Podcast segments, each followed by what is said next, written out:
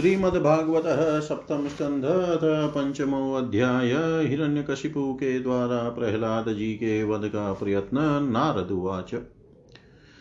पौरोहित्याय भगवान् वृतः काव्यकिलासुरैः षण्डामर्कौ सुतौ तस्य दैत्यराज गृहान्तिकै तौ राज्ञा प्रापितं बालं प्रह्लादं नयकोविदं पाठयामाशतुः पाठयान्यन्याश्चाशुरबालकान् यतत्र गुरुणा प्रोक्तं शुश्रूवे अणुपपाठ च न साधु मनसा मेनेष्वपराशद्ग्रहाश्रयम्। एकदा शुरराटपुत्रमङ्कमारोप्य पाण्डव पप्रच्छ कथ्यतां वत्सः मन्यते साधु यद्भावान्, यद्भवान्। प्रह्लादुवाच तत्साधु मन्ये असुरः वर्यदेहिनां सदा समुद्विग्नधियाम सदग्रहात् हित्वात्मः पातं गृहमन्दकूपं वनं गतो यदरीमाश्रयेत् नारद उवाच, श्रुत्वा पुत्रगिरौ दैत्यः परपक्षसमाहिता जहास बुद्धिर्बालानां भिद्यते परबुद्धिभिः। सम्यग् विधार्यतां बालो गुरुगेहे द्विजातिभिः विष्णुपक्षे प्रतिच्छन्नेन विद्योतास्य धीर्यता गृहमानितमाहूय प्रह्लादं दैत्ययाजका प्रशस्य श्लक्षणया वाचा सम्पृच्छन्त सामभिः। वत्स प्रह्लाद भद्रं ते सत्यं कथय मामृषा कुतस्तुभ्यमेष बुद्धिविपर्यय। बुद्धिभेदपरकृत उताहो ते स्वतोऽभवत् भन्यतां श्रोतुकामानां गुरूणां कुलनन्दन। प्रह्लाद उवाच, श्वः परश्चेत्य सद्ग्राह पुंसां यन्मायया कृतः विमोहितधियाँ दृष्टस्तस्मै भगवते नमः।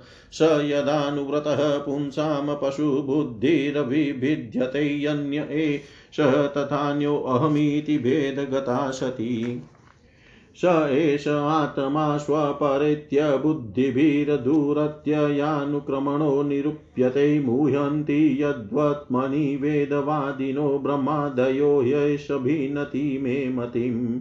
यथा भ्राम्यत्ययो ब्रह्मणः स्वयम् आकर्षन्निधो तथा मे भिद्यते चेतश्चक्रपाणेर्यदृच्छया।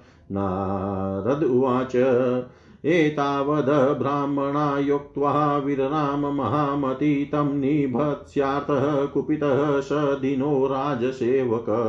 आनीयतामरैवेत्रमस्माकमयशस्करः कुलाङ्गारस्य दुर्बुधे च तुतोऽस्योदितो दम। देतेयचन्दनवने जातोऽयं कण्टकद्रुमयनमूलोन्मूलपरशोर्विष्णोर्नालायितोऽर्भक इति तं विविधोपाये भीषयस्तर्जनादिभिः प्रह्लादं ग्राह्यामाश त्रिवर्गस्योपपादनम् तत एनं गुरुर्ज्ञात्वा ज्ञातज्ञेयचतुष्टयं दैत्येन्द्रहं दर्शयामाश मातृमृष्टमलङ्कृतम्। पादयो पतितं बालं प्रतिनन्द्याशिषासुरः परिष्वज्जय चिरं दोभ्र्यां परमामापनिर्वति आरोप्याङ्गमवग्राय आरोप्याङ्गमवध्राय मूर्धन्यसुरुक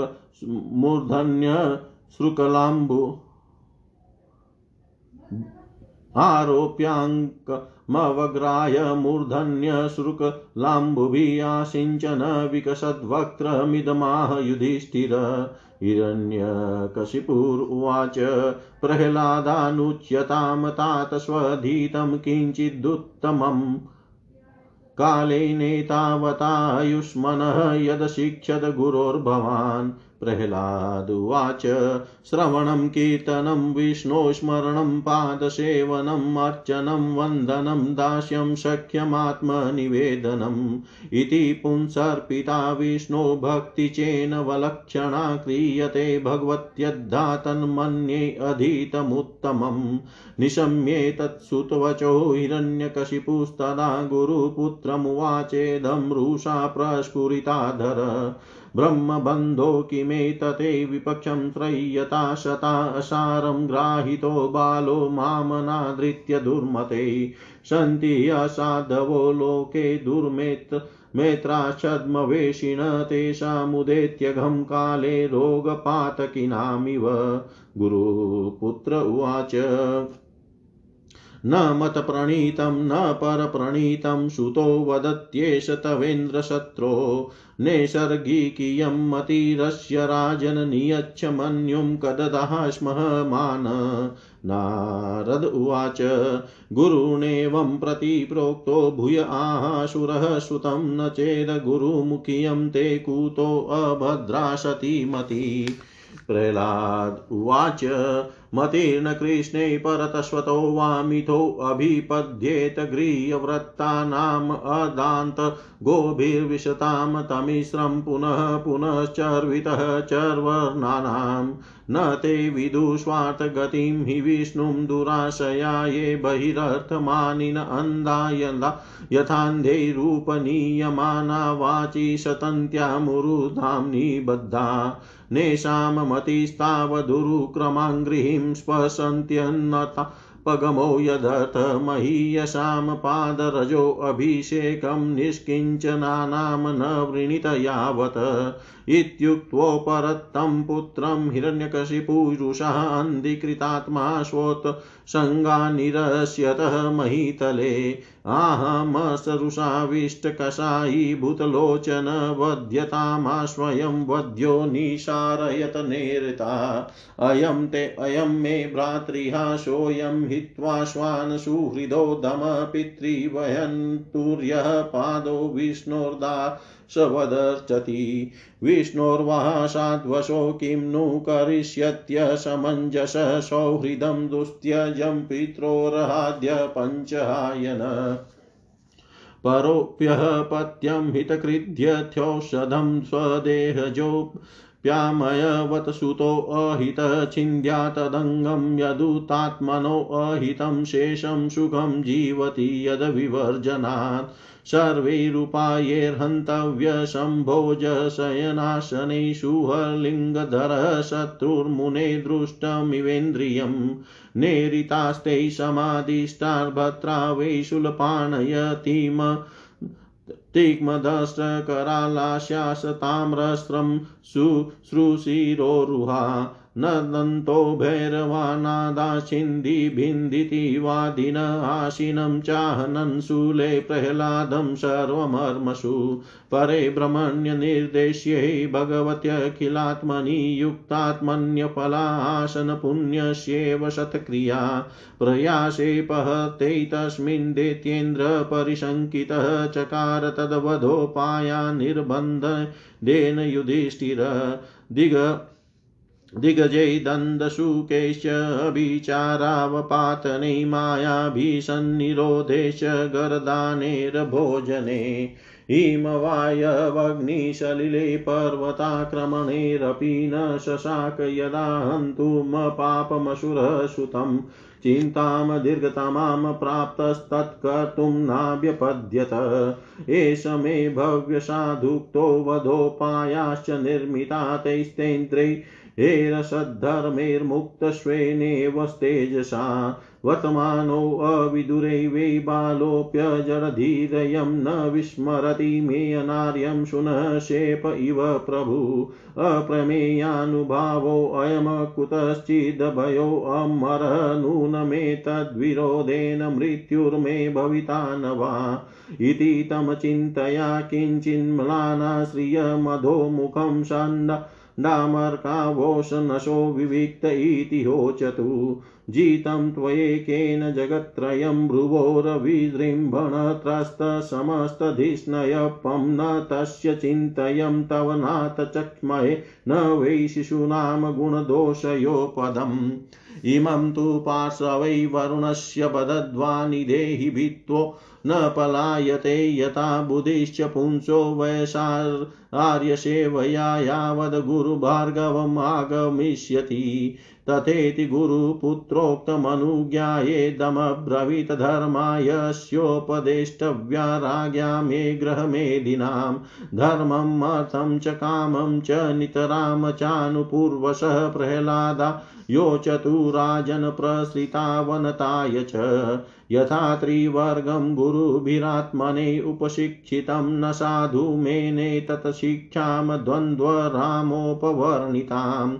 यदाचार्यः परावृतो ग्रहमेदीयकर्मसु वयस्येर्बालकेस्तत्र सोपहुतकृतक्षणैः। अथ तान् श्लक्षण्या वाचा प्रत्याहूय महाबुध उवाच विद्वास्तनिष्ठां कृपया प्रहसनी। ते तु तद्गौरवात् सर्वे त्यक्तक्रीडापरिच्छदा बालाना दूषितधियो द्वन्द्वरामेत् ऋते हिते। पर्युपासत राजेन्द्र तन्यस्तहृदये क्षणातानाः करुणो मेत्रो महाभागवतोऽसुर तानाः करुणो मेत्रो महाभागवतोऽसुर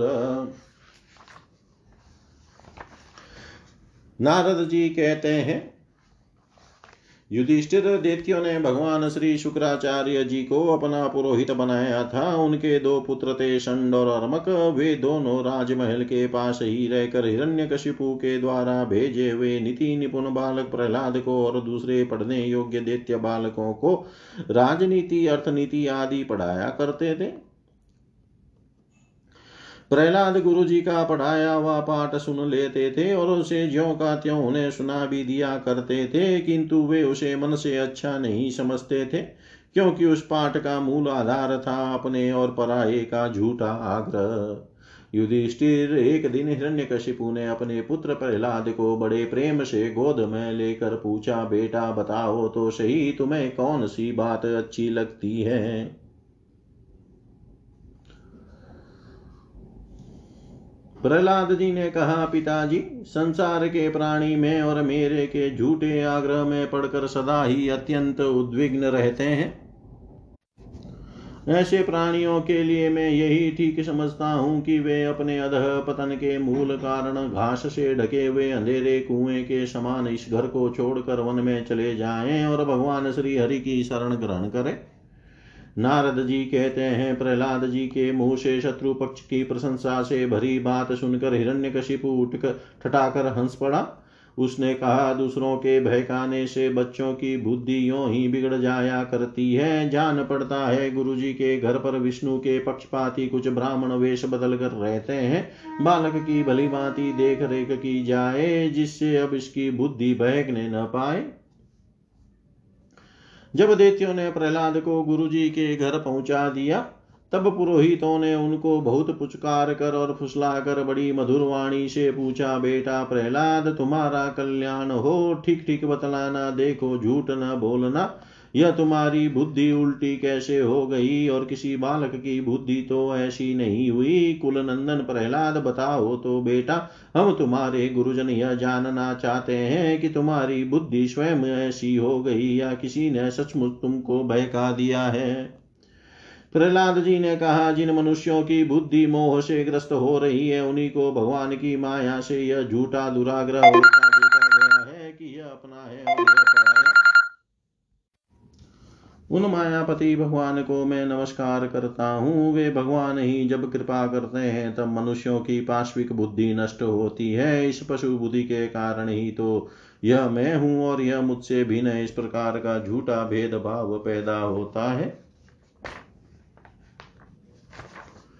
वही परमात्मा यह आत्मा है। अज्ञानी लोग अपने और पराये का भेद करके उसी का वर्णन किया करते हैं।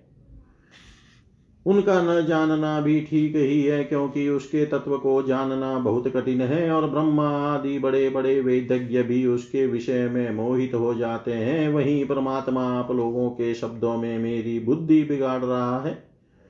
गुरु जी जैसे चुंबक के पास लोहा स्वयं खींच आता है, वैसे ही चक्रपाणी भगवान की स्वचंद इच्छा शक्ति से मेरा चित भी संसार से अलग होकर उनकी ओर बरबस खींच जाता है।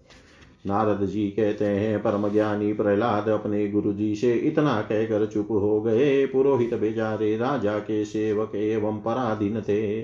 वे डर गए। उन्होंने क्रोध से प्रहलाद को झिड़क दिया और कहा, अरे, कोई मेरा बेंत तो लाओ यह हमारी कीर्ति में कलंक लगा रहा है।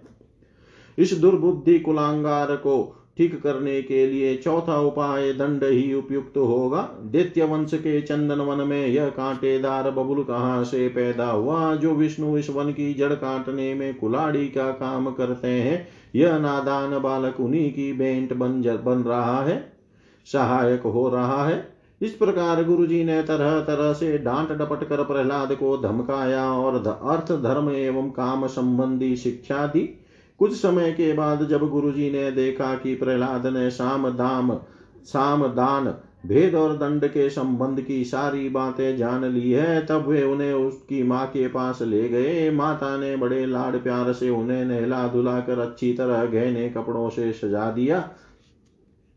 इसके बाद वे उन्हें हिरण्यकशिपु के पास ले गए। प्रहलाद अपने पिता के चरणों में लौट गए। हिरण्यकशिपु ने उन्हें आशीर्वाद दिया और दोनों हाथों से उठाकर बहुत देर तक गले से लगाए रखा। उस समय दैत्यराज का हृदय आनंद से भर रहा था। युधिष्ठिर हिरण्यकशिपु ने प्रसन्न मुख प्रहलाद को अपनी गोद में बैठा कर उनका सिर सूँगा उनके नेत्रों से प्रेम के आँसू गिर गिर कर प्रहलाद के शरीर को भिगोने लगे। उसने अपने पुत्र से कहा, हिरण्यकशिपु ने कहा, चिरंजीव बेटा प्रहलाद, इतने दिनों में तुमने गुरु जी से जो शिक्षा प्राप्त की है, उसमें से कोई अच्छी सी बात हमें सुनाओ। प्रहलाद जी ने कहा, पिताजी, विष्णु भगवान की भक्ति के नौ भेद हैं। भगवान के गुण लीला नाम आदि का श्रवण, उन्हीं का कीर्तन, उनके रूप नाम आदि का स्मरण, उनके चरणों की सेवा, पूजा, अर्चा, वंदन, दास्य शक्य और आत्मनिवेदन, यदि भगवान के प्रति समर्पण के भाव से यह नौ प्रकार की भक्ति की जाए तो मैं उसी को उत्तम अध्ययन समझता हूँ। प्रहलाद की बात सुनते ही क्रोध के मारे हिरण्यकशिपु के होठ फड़कने लगे। उसने गुरु पुत्र से कहा, रे नीच ब्राह्मण, यह तेरी कैसी करतूत है? दुर्बुद्धि, तूने मेरी कुछ भी परवाह न करके इस बच्चे को कैसी निशार शिक्षा दे दी? अवश्य ही तू हमारे शत्रुओं के आश्रित है। संसार में ऐसे दुष्टों की कमी नहीं है, जो मित्र का बाना धारण कर छिपे छिपे शत्रु का काम करते हैं। परंतु उनकी कल ही ठीक वैसे ही खुल जाती है, जैसे छिपकर पाप करने वालों का पाप समय पर रोग के रूप में प्रकट होकर उनकी पोल खोल देता है। गुरुपुत्र ने कहा, इंद्र शत्रो, आपका पुत्र जो कुछ कह रहा है, वह मेरे या और किसी के भयकाने से नहीं कह रहा है। राजन, यह तो इसकी जन्मजात स्वाभाविक बुद्धि है। आप क्रोध शांत कीजिए, व्यर्थ में हमें दोष न लगाइए। नारद जी कहते हैं, युधिष्ठिर, जब गुरु जी ने ऐसा उत्तर दिया, तब हिरण्यकशिपु ने फिर प्रहलाद से पूछा, क्यों रे? यदि तुझे ऐसी अहित करने वाली खोटी बुद्धि गुरुमुख से नहीं मिली तो बता कहाँ से प्राप्त हुई? प्रहलाद जी ने कहा, पिताजी, संसार के लोग तो पीसे हुए को पीस रहे हैं, चबाए हुए को चबा रहे हैं। उनकी इंद्रियाँ वश में न होने के कारण वे भोगे हुए विषयों को ही फिर फिर भोगने के लिए संसार रूप घोर नरक की ओर जा रहे हैं।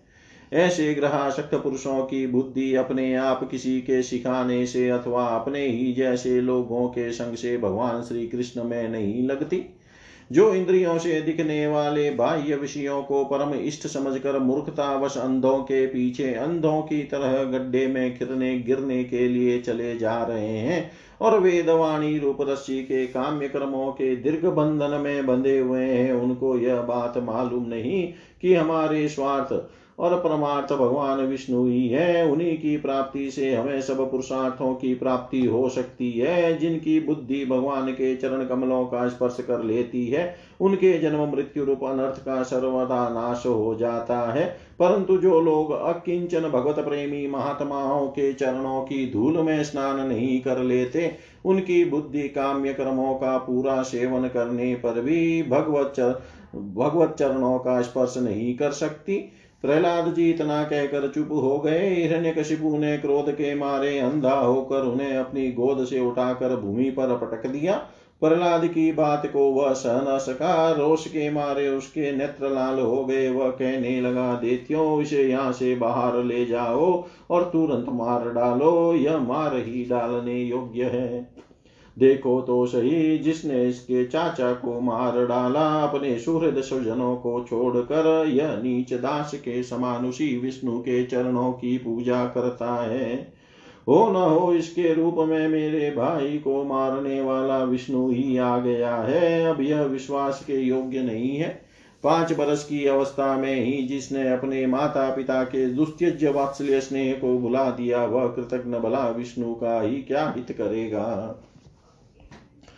कोई दूसरा भी यदि औषध के समान भलाई करे तो वह एक प्रकार से पुत्र ही है। पर यदि अपना पुत्र भी अहित करने लगे तो रोग के समान वह शत्रु है। अपने शरीर के ही किसी अंग से सारे शरीर को हानि होती हो तो उसको काट डालना चाहिए, क्योंकि उसे काट देने से शेष शरीर सुख से जी सकता है। यह सौजन का बाना पहनकर मेरा कोई शत्रु ही आया है। जैसे योगी की भोग लोलुप इंद्रिया उसका अनिष्ट करती है, वैसे ही यह मेरा हित करने वाला है। इसलिए खाने, सोने, बैठने आदि के समय किसी भी उपाय से इसे मार डालो। जब हिरण्य हिरण्यकशिपु ने दैत्यों को इस प्रकार आज्ञा दी, तब तीखी दाढ़, विकराल वदन, लाल लाल दाढ़ी, मूछ और केशों वाले दैत्य हाथों में त्रिशूल ले लेकर मारो काटो, इस प्रकार बड़े ज़ोर से चिल्लाने लगे। प्रहलाद चुपचाप बैठे हुए थे और दैत्य उनके सभी मर्म स्थानों में शूल से घाव कर रहे थे। उस समय प्रहलाद जी का चित उन परमात्मा में लगा हुआ था, जो मनवाणी के अगोचर सर्वात्मा समस्त शक्तियों के आधार एवं पर ब्रह्म है, इसलिए उनके सारे प्रहार ठीक वैसे ही निष्फल हो गए, जैसे भाग्यहीनों के बड़े बड़े उद्योग धंधे व्यर्थ होते हैं। युधिष्ठिर, जब शूलों की मार से प्रहलाद के शरीर पर कोई असर नहीं हुआ, तब हिरण्यकशिपु को बड़ी शंका हुई। अब वह प्रहलाद को मार डालने के लिए बड़े हट से भांति भांति के उपाय करने लगा। उसने उन्हें बड़े बड़े मतवाले हाथियों से कुचलवाया, विषधर सांपों से डसवाया, पुरोहितों से कृत्या राक्षसी उत्पन्न कराई, पहाड़ की चोटी से नीचे डलवा दिया शंबरासुर से अनेकों प्रकार की माया का प्रयोग करवाया, अंधेरी कोठरियों में बंद करा दिया, विष पिलाया और खाना बंद कर दिया।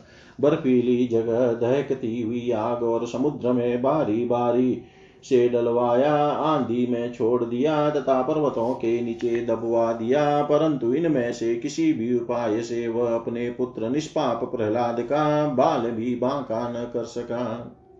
अपनी व्यवस्था देख अगर हिरण्यकशिपु को बड़ी चिंता हुई। उसे प्रहलाद को मारने के लिए और कोई उपाय नहीं सूझ पड़ा। वह सोचने लगा, इसे मैंने बहुत कुछ बुरा भला कहा, मार डालने के बहुत से उपाय किए, परंतु यह मेरे द्रोह और दुर्व्यवहारों से बिना किसी की सहायता से अपने प्रभाव से ही बचता गया। यह बालक होने पर भी समझदार है और मेरे पास ही निशंक भाव से रहता है। हो न हो, इसमें कुछ सामर्थ्य अवश्य है। जैसे सुनह शेप अपने पिता की करतूतों से उसका विरोधी हो गया था, वैसे ही यह भी मेरे की अपकारों को न भूलेगा। न तो यह किसी से डरता है और न इसकी मृत्यु ही होती है। इसकी शक्ति का था, शक्ति की था नहीं है। अवश्य ही इसके विरोध से मेरी मृत्यु होगी, संभव है न भी हो। इस प्रकार सोच विचार करते करते उसका चेहरा कुछ उतर गया। शुक्राचार्य के पुत्र संड और अमक अमर्क ने जब देखा कि हिरण्यकशिपु तो मुँह लटका कर बैठा हुआ है, तब उन्होंने एकांत में जाकर उससे यह बात कही, स्वामी, आपने अकेले ही तीनों लोकों पर विजय प्राप्त कर ली। आपकी भौहें टेढ़ी करने पर ही सारे लोकपाल काँप उठते हैं। हमारे देखने में तो आपके लिए चिंता की कोई बात नहीं है। भला बच्चों के खिलवाड़ में भी भलाई बुराई सोचने की कोई बात है। जब तक हमारे पिता शुक्राचार्य जी नहीं आ जाते, तब तक यह डर कर कहीं भाग न जाए। इसलिए इसे वरुण के पासों से बाँध रखिए। प्राय ऐसा होता है कि अवस्था की वृद्धि के साथ साथ और गुरुजनों की सेवा से बुद्धि सुधर जाया करती है। हिरण्यकशिपु ने अच्छा ठीक है, कहकर गुरुपुत्रों की सलाह मान ली और कहा कि इसे इन धर्मों का उपदेश करना चाहिए, जिनका पालन ग्रस्त नरपति किया करते हैं। युधिष्ठिर इसके बाद पुरोहित उन्हें लेकर पाठशाला में गए और क्रमशः धर्म, अर्थ और काम इन तीन पुरुषार्थों की शिक्षा देने लगे। प्रहलाद वहाँ अत्यंत नम्र सेवक की भांति रहते थे। परंतु गुरुओं की वह शिक्षा प्रहलाद को अच्छी न लगी, क्योंकि गुरुजी उन्हें केवल अर्थ, धर्म और काम की ही शिक्षा देते थे। यह शिक्षा केवल उन लोगों के लिए है जो राग, द्वेष आदि, द्वंद्व और विषय भोगों में रस ले रहे हो।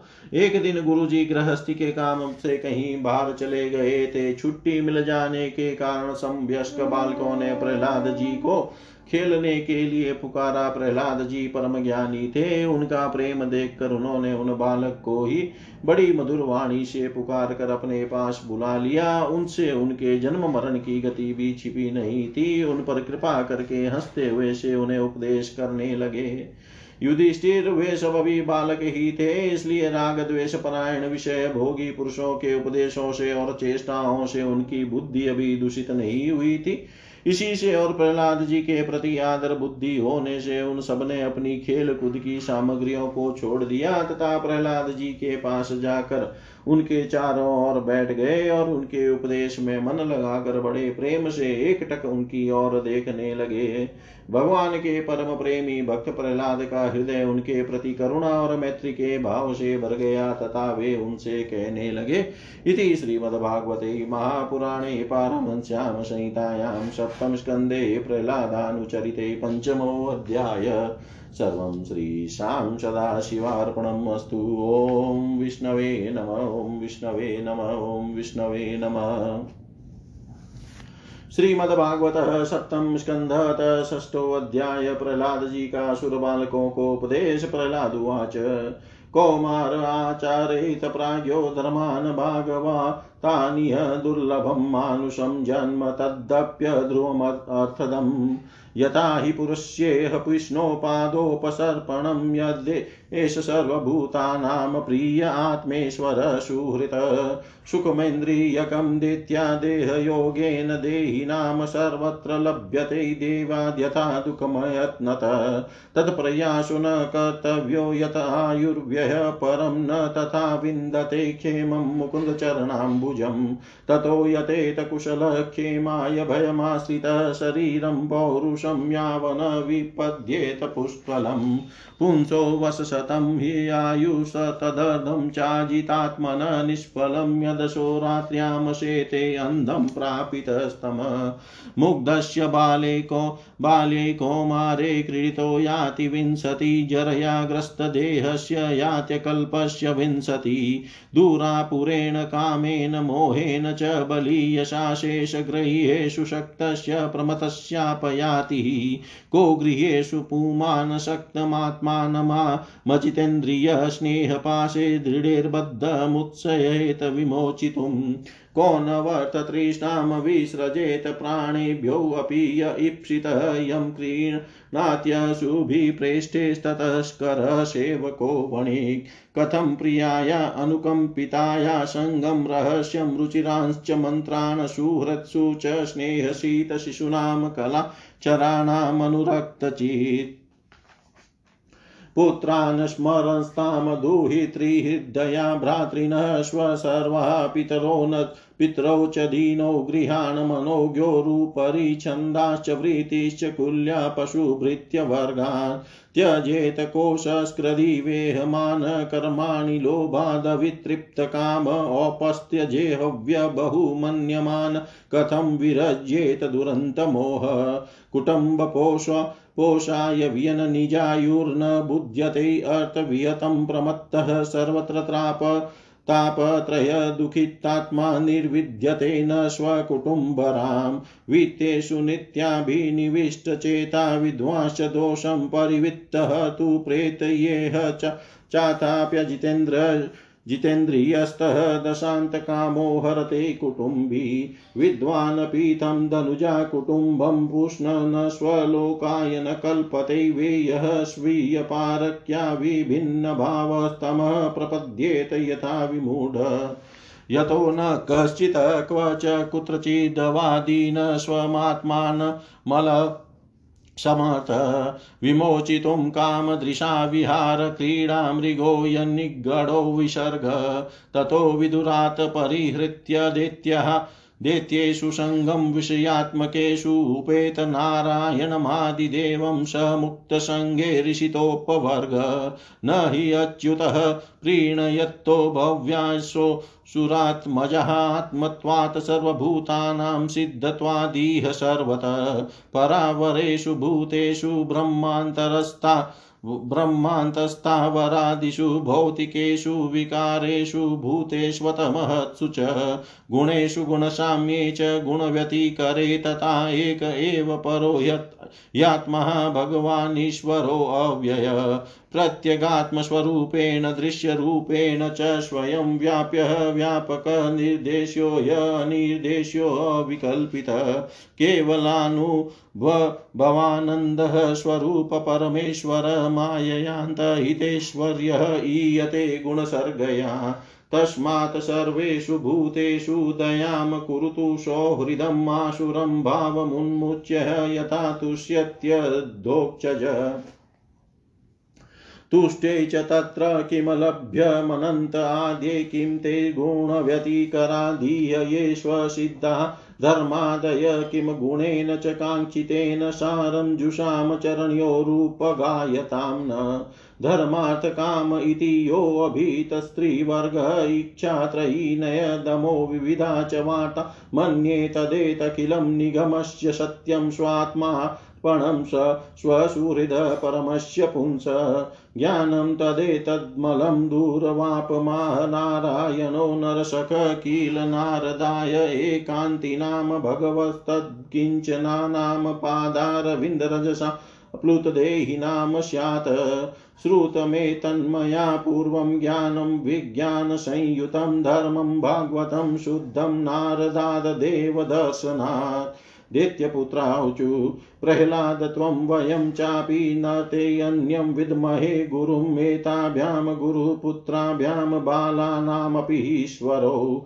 बालस्यान्तः पुरस्तस्य महत्सङ्गो दुरन्वय छिन्दी न संशय सौम्य शाचेद विस्रम्भकारणं छिन्दिनः संशयं सौम्यं शाचेद्वि विस्रम्भकारणम् प्रहलाद जी ने कहा, मित्रों, इस संसार में मनुष्य जन्म बड़ा दुर्लभ है। इसके द्वारा विनाशी परमात्मा की प्राप्ति हो सकती है, परंतु पता नहीं कब इसका अंत हो जाए। इसलिए बुद्धिमान पुरुष को बुढ़ापे या जवानी के भरोसे न रहकर बचपन में ही भगवान की प्राप्ति कराने वाले साधनों का अनुष्ठान कर लेना चाहिए। इस मनुष्य जन्म में श्री भगवान के चरणों की शरण लेना ही जीवन की एकमात्र सफलता है, क्योंकि भगवान समस्त प्राणियों के स्वामी सुहृद प्रियतम और आत्मा है। भाइयों, इंद्रियों से जो सुख भोगा जाता है, वह तो जीव चाहे जिस योनि में रहे, प्रारब्ध के अनुसार सर्वत्र वैसे ही मिलता रहता है।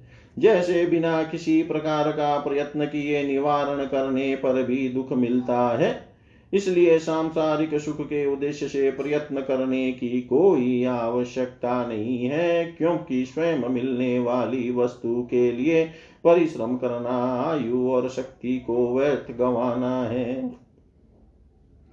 जो इनमें उलझ जाते हैं, उन्हें भगवान के परम कल्याण स्वरूप चरण कमलों की प्राप्ति नहीं होती। हमारे सिर पर अनेकों प्रकार के भय सवार रहते हैं, इसलिए यह शरीर जो भगवत प्राप्ति के लिए पर्याप्त है, जब तक रोग शोक आदि ग्रस्त होकर मृत्यु के मुख में नहीं चला जाता, तभी तक बुद्धिमान पुरुष को अपने कल्याण के लिए प्रयत्न कर लेना चाहिए। मनुष्य की पूरी आयु सौ वर्ष की है, जिन्होंने अपनी इंद्रियों को वश में नहीं कर लिया है, उनकी आयु का आधा हिस्सा तो यो ही बीत जाता है, क्योंकि वे रात में घोर तमो गुण ज्ञान से ग्रस्त होकर सोते रहते हैं। बचपन में उन्हें अपना हित हित का ज्ञान नहीं रहता। कुछ बड़े होने पर कुमार अवस्था में वे खेल कूद में लग जाते हैं। इस प्रकार बीस वर्ष का तो पता ही नहीं चलता। जब बुढ़ापा शरीर को ग्रस लेता है, तब अंत के बीस वर्षों में कुछ करने धरने की शक्ति ही नहीं रह जाती। रह गई बीच की कुछ छोड़ थोड़ी सी आयु, उसमें कभी न पूरी होने वाली बड़ी बड़ी कामनाएँ हैं। बलात् पकड़ रखने वाला मोह है और घर द्वार की वह आसक्ति है, जिससे जीव इतना उलझ जाता है कि उसे कुछ कर्तव्य कर्तव्य का ज्ञान ही नहीं रहता। इस प्रकार बची कुची आयु भी हाथ से निकल जाती है। दैत्य बालकों, जिसकी इंद्रियाँ वश में नहीं है, ऐसा कौन सा पुरुष होगा जो घर गृहस्थी में आशक्त और माया ममता की मज़बूत फांसी में फंसे हुए अपने आप को उसे छुड़ाने का साहस कर सके? जिसे चोर सेवक एवं व्यापारी अपने अत्यंत प्यारे प्राणों की भी बाजी लगाकर संग्रह करते हैं और इसलिए उन्हें जो प्राणों से भी अधिक वांछनीय है, उन उस धन की तृष्णा को भला कौन त्याग सकता है? जो अपनी प्रियतमा पत्नी के एकांत सहवास, उसकी प्रेम भरी बातों और मीठी मीठी सलाह पर अपने को निछावर कर चुका है, भाई बंधु और मित्रों के स्नेह पाश में बंध चुका है और नन्हे नन्हे शिशुओं की तोतली बोली, पर लुभा चुका है, भला वह उन्हें कैसे छोड़ सकता है? जो अपनी ससुराल गई हुई प्रिय पुत्रियों, पुत्रों, भाई, बहनों और दीन अवस्था को प्राप्त पिता, माता, बहुत सी सुंदर सुंदर, बहुमूल्य सामग्रियों से सजे हुए घरों कुल परंपरागत जीविका के साधनों तथा पशुओं और सेवकों के निरंतर स्मरण में रम गया है, वह भला उन्हें कैसे छोड़ सकता है? जो जननेन्द्रिय और रसनेन्द्रिय के सुखों को ही सर्वस्व मान बैठा है, जिसकी भोग वासनाएँ कभी तृप्त नहीं होती, जो लोभवश कर्म कर, कर्म पर कर्म करता हुआ रेशम के कीड़े की तरह अपने को ही कड़े अपने को और भी कड़े बंधन में जगड़ता जा रहा है, जिसके मोह की कोई सीमा नहीं है, वह उनसे किस प्रकार विरक्त हो सकता है और कैसे उनका त्याग कर सकता है? यह मेरा कुटुंब है, इस भाव से उसमें वह इतना रम जाता है कि उसी के पालन पोषण के लिए अपनी अमूल्य आयु को गंवा देता है और उसे यह भी नहीं जान पड़ता कि मेरे जीवन का वास्तविक उद्देश्य नष्ट हो रहा है। भला इस प्रमाद की भी कोई सीमा है? यदि इन कामों में कुछ सुख मिले तो भी एक बात है, परंतु यहाँ तो जहाँ जहाँ वह जाता है वहीं वहीं देहिक, देविक और भौतिक ताप उसके हृदय को जलाते ही रहते हैं। फिर भी वैराग्य का उदय नहीं होता। कितनी विडंबना है। कुटुंब की ममता के फेर में पड़कर वह इतना सावधान हो जाता है। उसका मन धन के चिंतन में सदा इतना लवलीन रहता है कि वह दूसरे का धन चुराने का के लौकिक पारलौकिक दोषों को जानता हुआ भी कामनाओं को वश में न कर सकने के कारण इंद्रियों के भोग की लालसा से चोरी कर ही बैठता है। भाइयों, जो इस प्रकार अपने कुटुंबियों के पेट पालने में ही लगा रहता है, कभी भगवत भजन नहीं करता, वह विद्वान हो तो भी उसे परमात्मा की प्राप्ति नहीं हो सकती। क्योंकि अपने पराये का भेदभाव रहने के कारण उसे भी अज्ञानियों के समान ही तमह प्रधान गति प्राप्त होती है। जो कामिनियों के मनोरंजन का सामान उनका क्रीड़ा मृग बन रहा है और जिसने अपने पैरों में संतान की बेड़ी जकड़ ली जकड़ ली है, वह बेचारा गरीब चाहे कोई भी हो, कहीं भी हो, किसी भी प्रकार से अपना उद्धार नहीं कर सकता। इसलिए भाइयों, तुम लोग विषयाशक्त देत्यों का संग दूर से ही छोड़ दो और आदि देव भगवान नारायण की शरण ग्रहण करो। क्योंकि जिन्होंने संसार की आसक्ति छोड़ दी है, उन महात्माओं के वे ही परम प्रियतम और परम गति है। मित्रों, भगवान को प्रसन्न करने के लिए कोई बहुत परिश्रम या प्रयत्न नहीं करना पड़ता, क्योंकि वे समस्त प्राणियों के आत्मा हैं और सर्वत्र सबकी सत्ता के रूप में स्वयं सिद्ध वस्तु है। ब्रह्मा से लेकर तिनके तक छोटे बड़े समस्त प्राणियों में, पंचभूतों से बनी हुई वस्तुओं में, पंचभूतों में, सूक्ष्म तन मात्राओं में, महतत्व में, तीनों गुणों में और गुणों की साम्य अवस्था प्रकृति में, एक ही अविनाशी परमात्मा विराजमान है, वे ही समस्त सौंदर्य, माधुर्य और ऐश्वर्यों की खान है।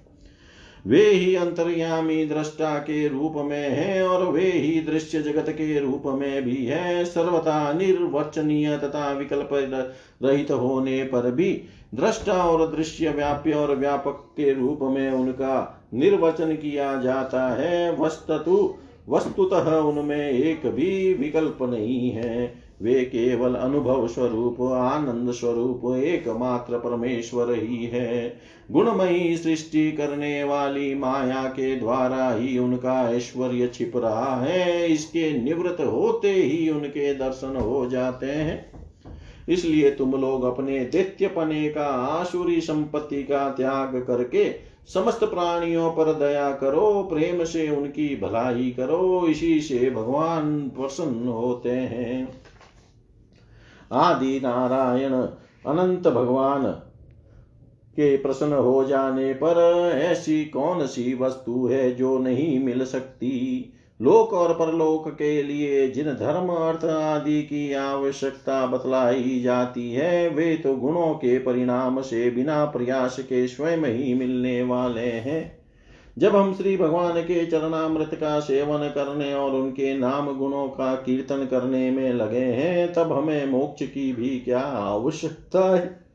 यो शास्त्रों में धर्म अर्थ और काम इन तीन, तीनों पुरुषार्थों का भी वर्णन है। आत्मविद्या कर्म कांड न्याय तर्क शास्त्र दंड नीति और जीविका के विविध साधन ये सभी वेदों के प्रतिपाद्य विषय है। परंतु ये अपने परम हितेशी, परम पुरुष भगवान श्री हरि को आत्मसमर्पण करने में सहायक है, तभी मैं इन्हें सत्य सार्थक मानता हूँ। अन्यथा ये सब के सब निरर्थक है। यह निर्मल ज्ञान जो मैंने तुम लोगों को बताया है, बड़ा ही दुर्लभ है। इसे पहले नर नारायण ने नारद जी को उपदेश किया था और यह ज्ञान उन सब लोगों को प्राप्त हो सकता है। जिन्होंने भगवान के अनन्य प्रेमी एवं अकिंचन भक्तों के चरण कमलों की धूलि से अपने शरीर को नहला लिया है। यह विज्ञान सहित ज्ञान विशुद्ध भागवत धर्म है। इसे मैंने भगवान का दर्शन कराने वाले देवर्षि नारद जी के मुँह से ही पहले पहल सुना था। प्रहलाद जी के सहपाठियों ने पूछा, प्रहलाद जी, इन दोनों गुरु पुत्रों को छोड़कर और किसी गुरु को तो तू, न तुम जानते हो और न हम? ये ही हम सब बालकों के शासक हैं। तुम एक तो अभी छोटी अवस्था के हो और दूसरे जन्म से ही महल में अपनी माँ के पास रहे हो। तुम्हारा महात्मा नारद जी से मिलना कुछ असंगत सा जान पड़ता है। प्रियवर, यदि यह विषय में विश्वास दिलाने वाली कोई बात हो तो तुम उसे कहकर हमारी शंका मिटा दो। इति श्रीमद्भागवते महापुराणे पारमहंस्यां संहितायां सप्तम स्कंदे प्रह्लादानुचरिते षष्टमो षष्ठोऽध्याय सर्वं श्रीशां सदाशिवार्पणम् अस्तु। ॐ विष्णवे नम, ॐ विष्णवे नम, ॐ विष्णवे नमः।